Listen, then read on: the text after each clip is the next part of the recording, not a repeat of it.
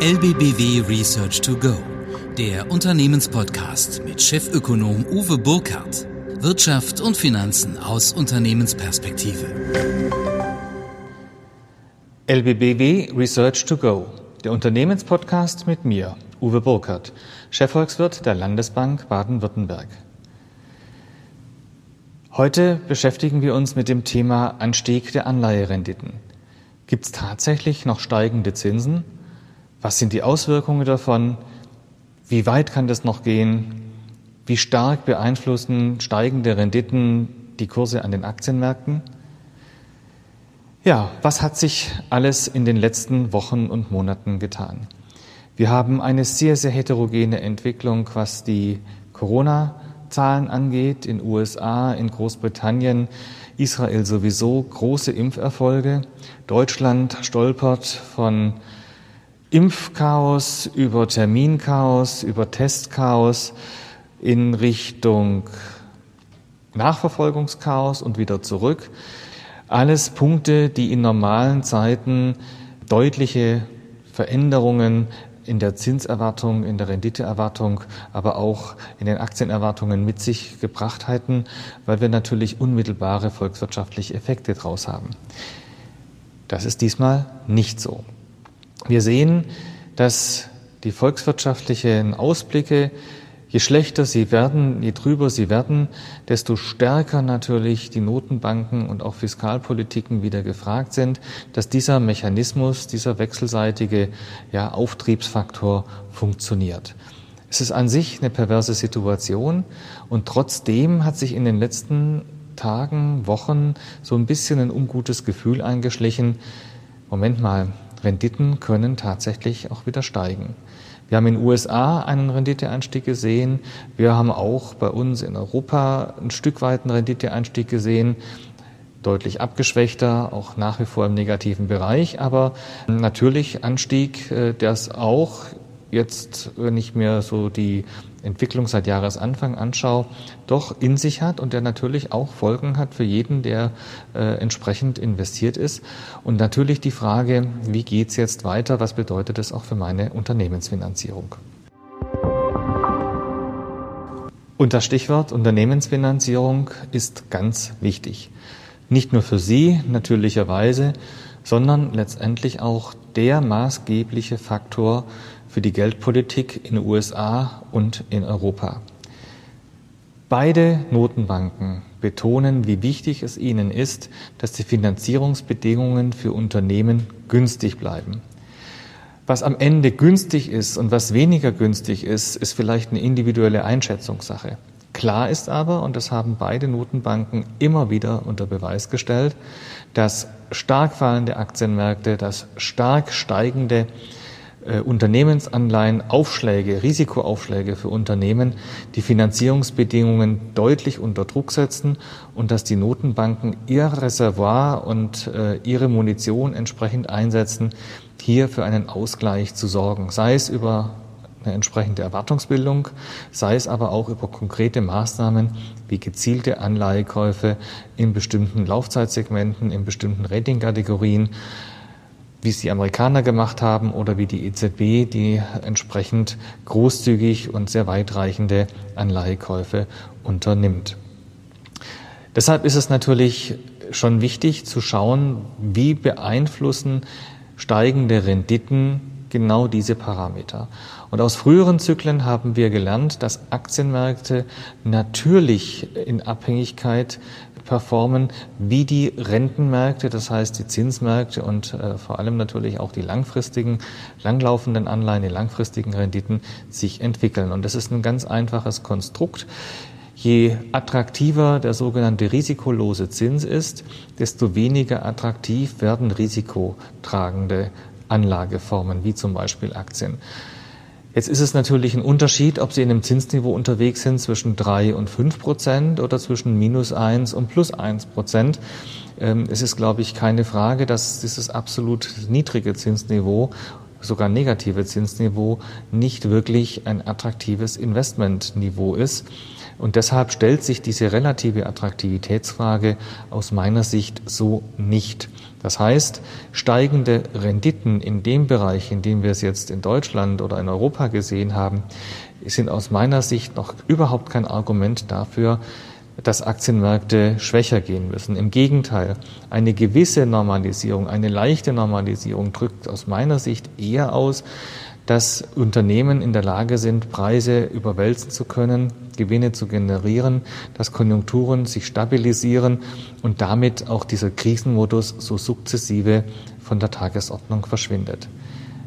Negativzinsen, negative Einlagenzinsen sind aus meiner Sicht absoluten Beleg dafür, dass wir uns weiterhin im Krisenmodus bewegen und Krise heißt nach wie vor große Unterstützungsleistungen, dass die Unternehmen ihren Beitrag liefern können, Konjunkturen zu stabilisieren, Beschäftigung zu stabilisieren und damit auch den gesellschaftlichen Zusammenhalt zu gewährleisten. Das ist der Dreiklang, den Sie da immer im Hinterkopf haben müssen.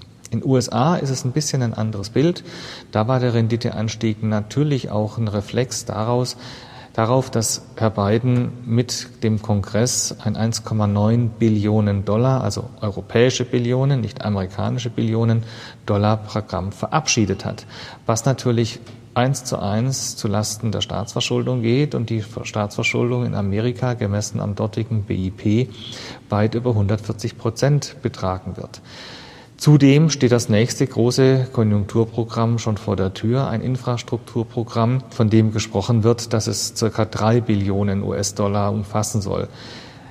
Hier auch Herr Scholz, unser Finanzminister, würde sagen, mit Wumms oder vielleicht sogar mit Doppelwumms natürlich ein belastender Faktor, wenn ich dieses Geld mir an den Kapitalmärkten beschaffen muss. Das ist wie bei jedem Unternehmen auch immer eine Frage, wer gibt mir dann für diese Expansion das notwendige Kapital, das notwendige Fremdkapital. Jetzt hat es ein Staat grundsätzlich ein bisschen einfacher, vor allem wenn die Notenbank signalisiert, mitzumachen.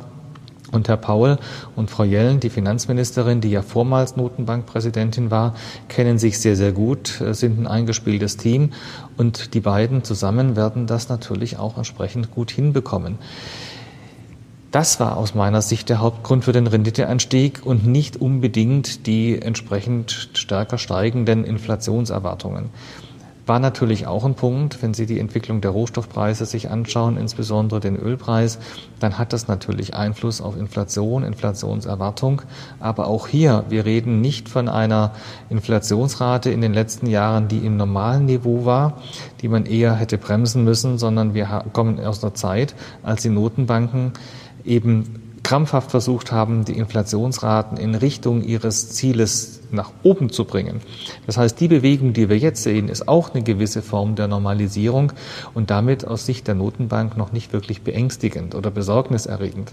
Wir sehen auch, dass die Notenbanken natürlich versuchen, weiterhin ihre Inflationserwartungen auch gemanagt zu kriegen und die Inflationserwartungen des Marktes gemanagt zu kriegen. Aber die Amerikaner haben sich im letzten Jahr eine neue Strategie gegeben. Da gilt jetzt Arbeitslosigkeit first und nicht Inflationsrate first. Das heißt, zunächst muss die Arbeitslosigkeit in den Griff bekommen werden, und zwar nicht nur die Headline-Arbeitslosigkeit, also die übergeordnete, sondern auch ein bisschen tiefer gelegt in einzelnen Regionen, in einzelnen Berufsgruppen. Wie lange dauert es, bis man wieder einen Job gefunden hat? Also diese ganzen Faktoren, die natürlich vielleicht nicht unbedingt in der täglichen Berichterstattung im Vordergrund stehen, aber die natürlich für Amerika und vor allem auch für die Demokratische Partei extrem wichtig sind, äh, weil da sich ihre Wählergruppen entsprechend befinden. Auf der anderen Seite ist das Thema Inflation, wie gesagt, seit geraumer Zeit im Griff und erlaubt vielleicht an der Seite weniger Beachtung. Vielleicht ist es ein Trugschluss, vielleicht wird damit auch schon die Inflationsentwicklung der nächsten Jahre äh, ja die Basis dafür gelegt, wenn es hier vielleicht etwas anfängt zu zündeln an der Stelle. Aber ein offener Brand ist da noch weit entfernt. Und noch haben die Notenbanken, insbesondere auch die amerikanische Notenbank, jederzeit die Möglichkeit, aufkommenden Inflationsbrand auch zu löschen. Wichtig ist natürlich, dass wir auch sehen müssen, gerade in Amerika, da wo wir jetzt stehen mit den zehnjährigen Renditen bei 1,60, wir waren auch schon knapp an die 1,70, ist quasi das Niveau, was wir vor Ausbruch der Corona-Krise in den USA hatten. Das heißt, wir haben es jetzt tatsächlich geschafft, die Folgen der Corona-Krise an den Rentenmärkten wieder einigermaßen zu egalisieren. Diesen starken, scharfen Renditerückgang verbunden mit auch einer Abflachung der Zinskurve in den USA, das wurde jetzt wieder aufgehoben und das passt aus meiner Sicht auch ins Gesamtbild, weil wir auch volkswirtschaftlich äh, mit den Wachstumszahlen, die wir für dieses Jahr in den USA erwarten, einen gewaltigen Sprung nach vorne machen werden. Gleichzeitig natürlich an den Aktienmärkten Rekordniveaus erreichen, sodass man natürlich fragen kann, war da was? Wir wissen alle, natürlich war da was und gerade die Politik in Amerika hat auch bewiesen, dass da am Anfang viel falsch gelaufen ist. Aber es zeigt jetzt der rasante Impffortschritt, das konsequente Impfen und wahrscheinlich 90 Prozent der Amerikaner, die bis Juli geimpft werden können, dass hier gewaltige Anstrengungen unternommen worden sind und so auch eine gewisse Normalisierung auch an den Zinsmärkten, auch an den Anleihenmärkten rechtfertigen würde. Gleichzeitig haben wir die Signale der Notenbank an der Geldschraube, an der Zinsschraube eben nicht zu drehen. Das heißt, hier von der Seite wird bewusst auf eine gewisse Versteilerung der Zinskurve gesetzt, was Sie natürlich auch an den entsprechenden Kursavancen der Bankwerte in den USA feststellen können. Ja, also es heißt nicht automatisch, dass stark steigende Renditen negativ für Aktienmärkte sind, aber wir haben natürlich einige Sonderfaktoren, die wir berücksichtigen müssen. In den letzten Jahren, Monaten sind natürlich vor allem die Tech-Werte sehr, sehr gut gelaufen, sogenannte Growth-Werte, die natürlich aus zweierlei Hinsicht super performt haben. Klar, im Corona-Jahr Stay-at-Home-Aktien, Onlinehandel, Internet, Recherche und, und, und die ganzen großen amerikanischen Konzerne, die Ihnen da sicher allen einfallen, waren da klar im Vorteil, haben aber auch von der zweiten Richtung entsprechend profitiert, nämlich von deutlich rückläufigen Anleiherenditen Zinsen. Und wenn Sie in der Unternehmensbewertung ein bisschen zu Hause sind, dann wissen Sie natürlich auch, dass niedrige Zinsen Unternehmensbewertungen nach oben treiben anders natürlich steigende Zinsen, steigende Anleihen, je nachdem, was Sie da auch annehmen, wie sich dann auch die Barwerte entsprechend entwickeln. Der Diskontierungsfaktor ist da natürlich ein gewaltiger Hebel, der in beide Richtungen wirkt, im Zinsrückgang nach unten, also sprich die Bewertungen nach oben und entsprechend umgekehrt ist es natürlich jetzt auf dem Level, wo wir sind, in dem Zinsniveau, wo wir sind, tatsächlich gerechtfertigt? Oder ist es einfach ein Reflex aus äh, Berechnungen, die eigentlich in dem normalen Zinsniveau gelten und an der Grenzlinie zur Nulllinie eben nicht wirklich mehr so den fundamentalen, diese fundamentale Bedeutung haben? Ich glaube, da gibt es für beide Lager große Anhänger.